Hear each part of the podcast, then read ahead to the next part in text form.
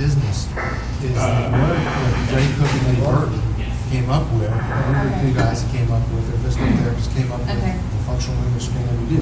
I thought it was a great tool for personal trainers to be able to screen the clients and find out where these issues are because otherwise we're taking them into the to the training area Uh-huh. and we're going to just add fitness to dysfunction. And so some people are kind of back enough to kind of cover it up, but it doesn't mean that they don't have asymmetry, separation. You know, they don't have um, these these issues with their body. And so um, that's what the screen does. It helps us pull that out so we know that we're gonna we want someone to move well before we load. If they don't move well, if they don't, and that means full joint range of motion, control of the body, um, coordination, balance, um, motor control. We have to get that motor control with your body weight first before we You can can start add going weight into to it, exercise. yeah. But but a lot of people and trainers, and we've done this in the in the past where I Uh-huh. was before I started this company, is we would just come in and start working out with people. And of course, they're here to lift weights. They're here to get stronger. They're here to get. So that's what we start doing. We just start throwing them on machines and we and, um, and start working them out. And so we, you know, the industry has come a long way. Um, there are some still some some organizations that do things that might be more single plane oriented, but when you're on a machine and you're sitting down and you're doing a leg extension, for example, well, the body doesn't have to stabilize. If you have something going on with the hip, it won't show up. Um, if we're trying to lose weight, if we're trying to develop a foundation, metabolic foundation, we have to respect those lower heart rates. So a lot of people don't understand that, but there's science behind it, there's, and, and it's so important that we start trying to apply that. You know, we're really just applying that here in our in our most recent uh, year here at Acceleration Training Concept. I've been in the business for 35 years, and I've had this business for 13 years, and we're really just now starting to understand and respect that and, and say it's okay, you know. And so with you, particularly, you know, beta blockers, that number changes because Right. we have to go by, by perceived rate of exertion. right? And so when And we- if you could talk, that was the thing you told me. You have to. You have to be able to talk. While you're working out, you have to be able to talk. If you're too short of breath, and sometimes I get dizzy if I exert, that's another sign, but that's also a sign you're not. Right, right, right. So usually if we're very stressed, something kind of gives up. Typically it's our breathing. So we find people that hold their breath. That means it's a very stressful exercise for them. Because it's the one thing we can give up and not know. We're, we're not going to stop breathing. We're going to start breathing. But we try to do something and we, and we move through. We hold our breath when we should be able to do that and, and breathe naturally and breathe, you know, uh, as we do the exercise. Which again goes back to meditation, and I have that calming app that I try to take a couple minutes if I'm stressed, and the first thing the calm app says is breathe. Like that's so significant in yoga. Keep talking about Adam and his yoga, but that is something that I didn't always think about when I was lifting weights or whatever. You're like, oh, you gotta breathe, you gotta be. Uh, but you're doing this with professional athletes as well. Sure, sure. We our, our history, a big part of our history is based on working with professional athletes, college athletes, and you know, very uh, even high school athletes that are aspiring to be college athletes and things like that. So we do see a lot of general population. So we have a you know we, we see a lot of people that come through here. So we have a lot of experience, and everybody's different. Yes. No two people are the same. And um, you know what's interesting to touch base on that part. We were talking about athletes, and we're talking about young athletes, kids. We're seeing kids more and more today that have terrible mobility, terrible that, that can't move well at all. It's because they've been sitting too long.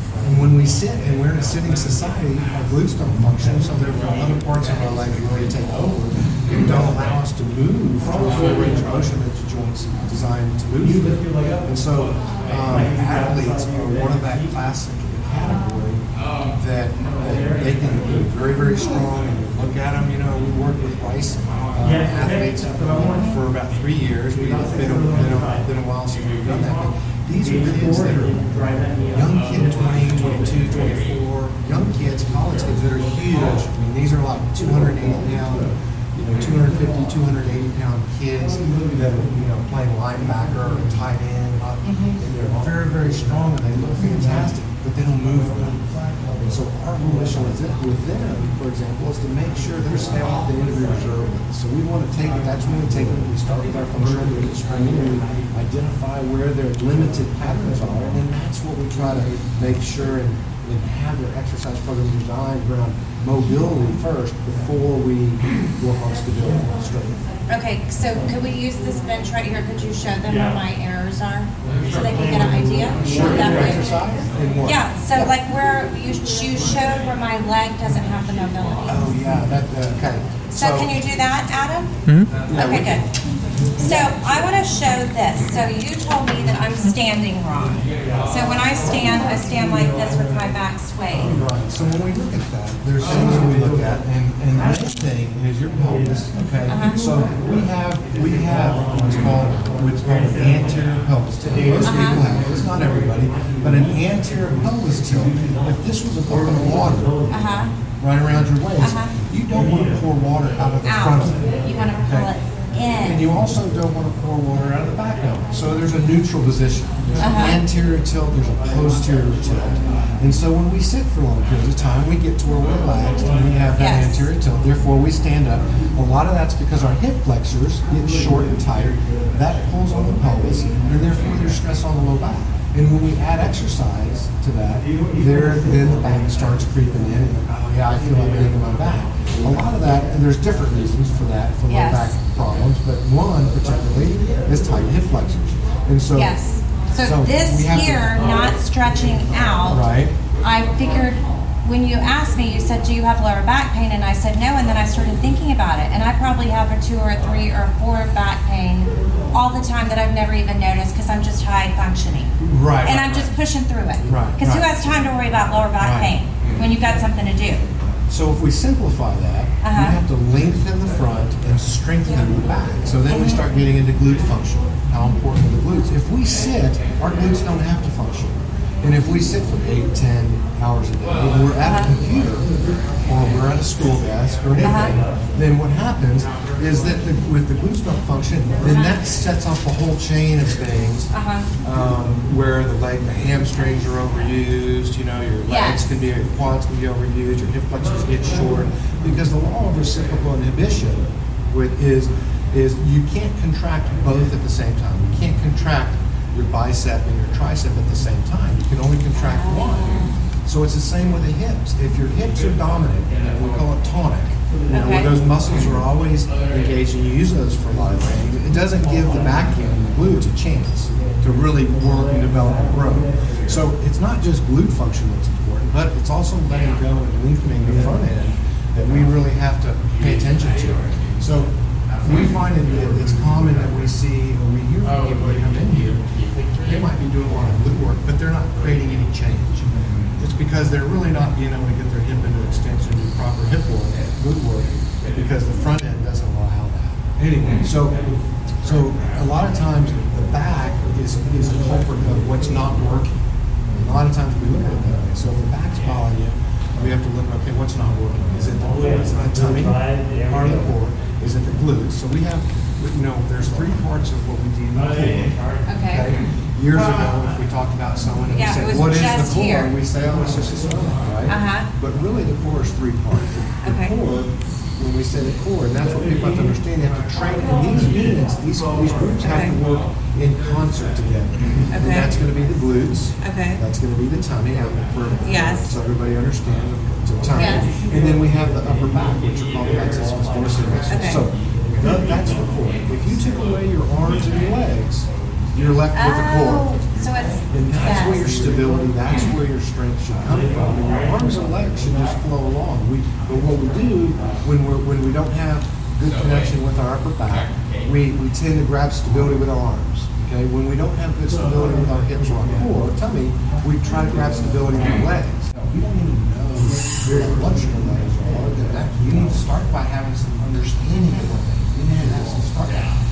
You know, how good is our? Is the of our? Not just the amount.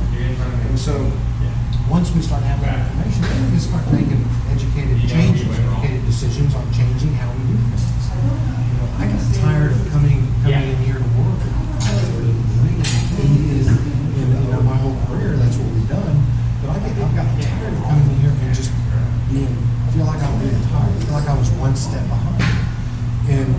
As I started to look at my sleep score, I started to look at everything else, uh, realizing how I was just a mess. And so that, that's when, that's when we, you know, we, we, we begin to talk about all these things to people, but it can be overwhelming. It's a step-by-step process, because when you start talking about body function and how to move, when you start talking about sleep and the importance of it, and alcohol and diet, it's like, wow, that's just a lot of information. I can't change everything at once.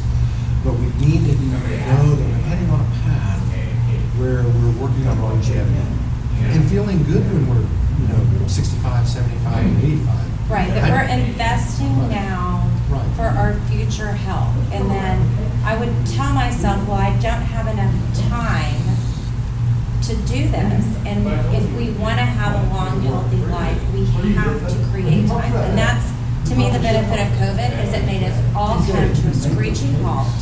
And then we got to choose what we filled our days with as we came back.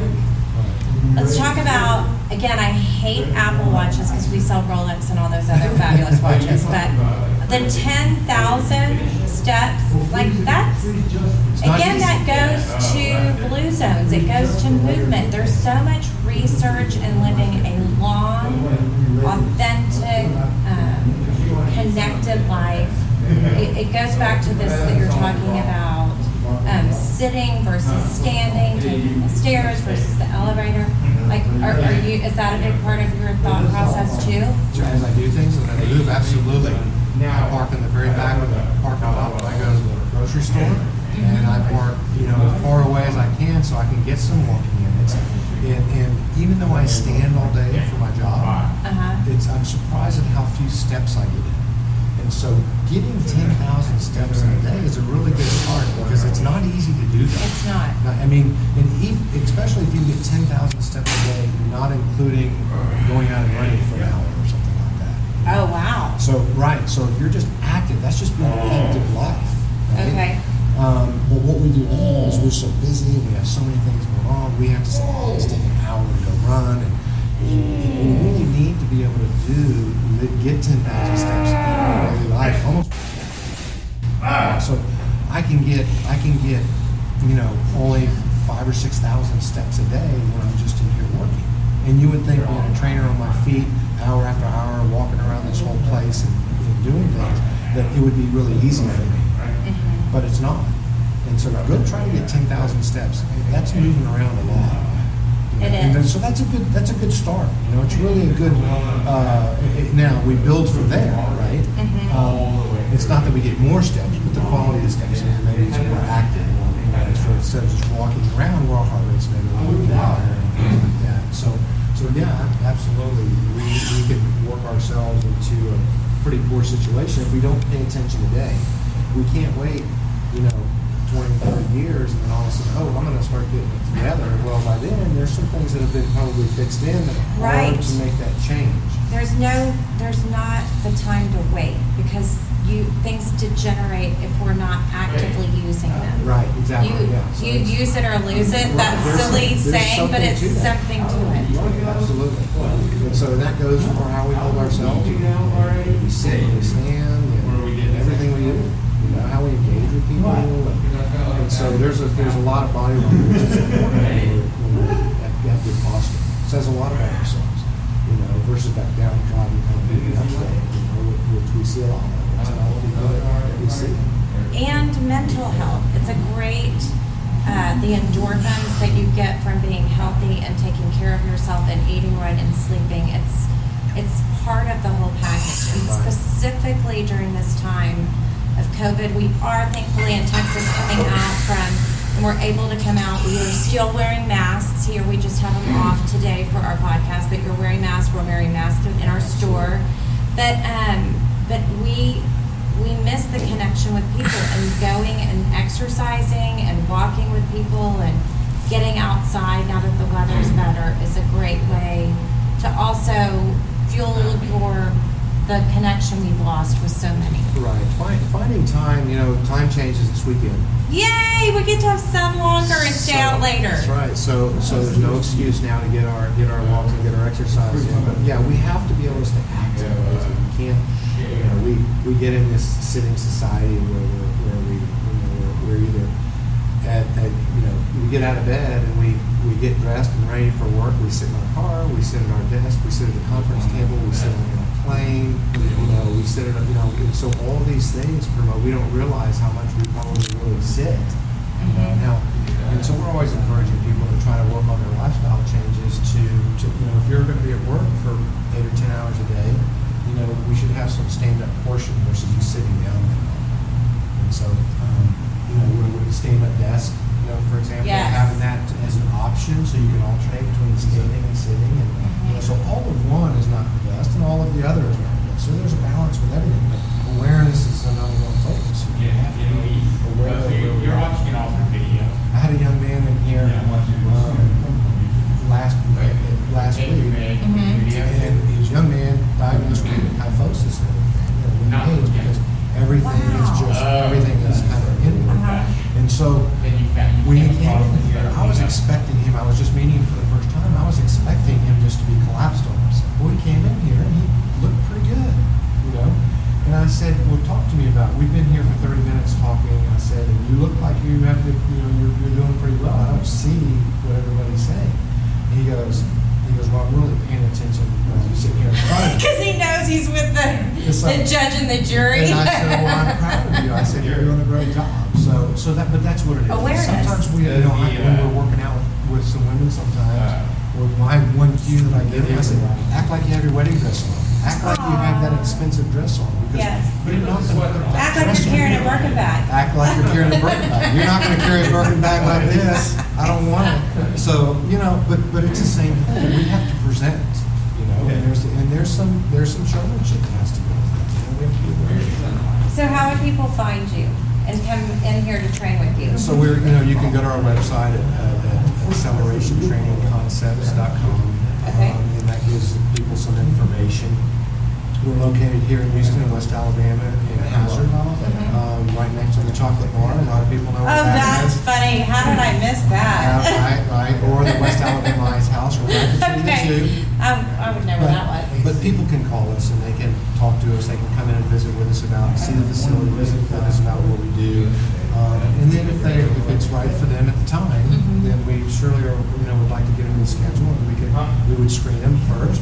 Once we screen them, we go from there. And so again, movement's more important. You know, people have a lot of goals. People want to get Mhm. stronger, people want to lose weight. And all these things, I say these are byproducts of, of moving better. So we- Yes. Again, we have to move well before we say, okay, we're just gonna lose weight, we're gonna, you know, those are all good factors, but we have to be able to move well in order to be successful with it. So we first, that's why we first look at that before just talking about weight loss and talking about getting stronger.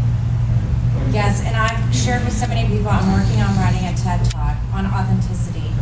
And one of the biggest factors of living an authentic life to me that I've found in my research is if you can enjoy your journey, enjoy what you're doing because you're connected to your purpose. You can find what you, the workout thing that you like. You can find a way to connect with others while you're doing it, or connect with yourself, or fuel yourself. Then it's not about how you're going to look or getting ready for that class reunion. It, it's about living life every day authentically to its fullest and finding joy in the midst of it. And this is part of it. I think a huge part, the way you treat your body deeply and greatly affects the, your ability to enjoy the journey.